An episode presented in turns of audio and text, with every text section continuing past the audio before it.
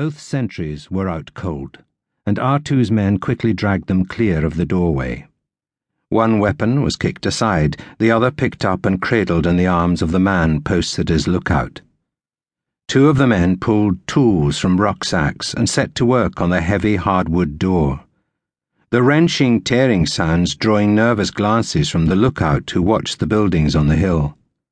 There was a sharp, louder crack of splintering wood as both crowbars pulled together, and the door burst open, allowing the cloying scent of polished floors and woodwork to sweep over them. R2 stepped inside the open doorway, nodding in satisfaction as he stared at the huge iron safe behind the barrier of steel bars that bisected the office. Quickly he unslung his backpack and ordered his men forward they had urgent work to perform. The barracks of the 4th Ghanaian Rifles lay about six miles to the north of the mine, and normally the return to camp was a cheerful, talkative run. Tonight, however, after an initial exchange of banter, both guards sank into an uncharacteristic silence. Sergeant Nunsu, always alert to the moods of his men, looked over his shoulder at them. They seemed tired, almost on the edge of sleep. Still, he reasoned, the mine duty even at night was a hot, strength sapping chore.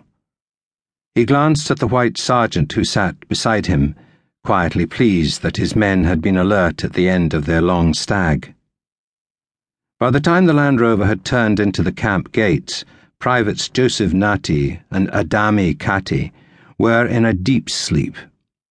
When his second command to dismount was ignored, Sergeant Nunsu became annoyed and pulled Nati roughly by the shoulder, snorting back in surprise when the soldier toppled from his seat and flopped to the floor of the vehicle dead to the world. He checked for the smell of alcohol, but there was nothing. Ganja.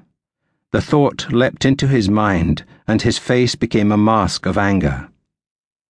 Two minutes later, both unconscious men had been manhandled into the sick bay, and a grumbling nurse rudely wakened from his stolen catnap. The nurse flicked a penlight in both soldiers' eyes, took their pulses, and checked their blood pressure. Like the sergeant, he dismissed alcohol, but unlike him, he also dismissed ganja. His voice sounded puzzled when he reported to the sergeant that both men appeared to be heavily sedated.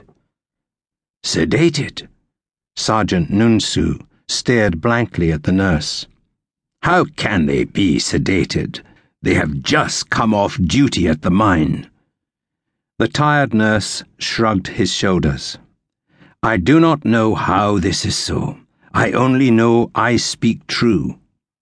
A puzzled Sergeant Nunsu ran his hand across his bullet smooth head.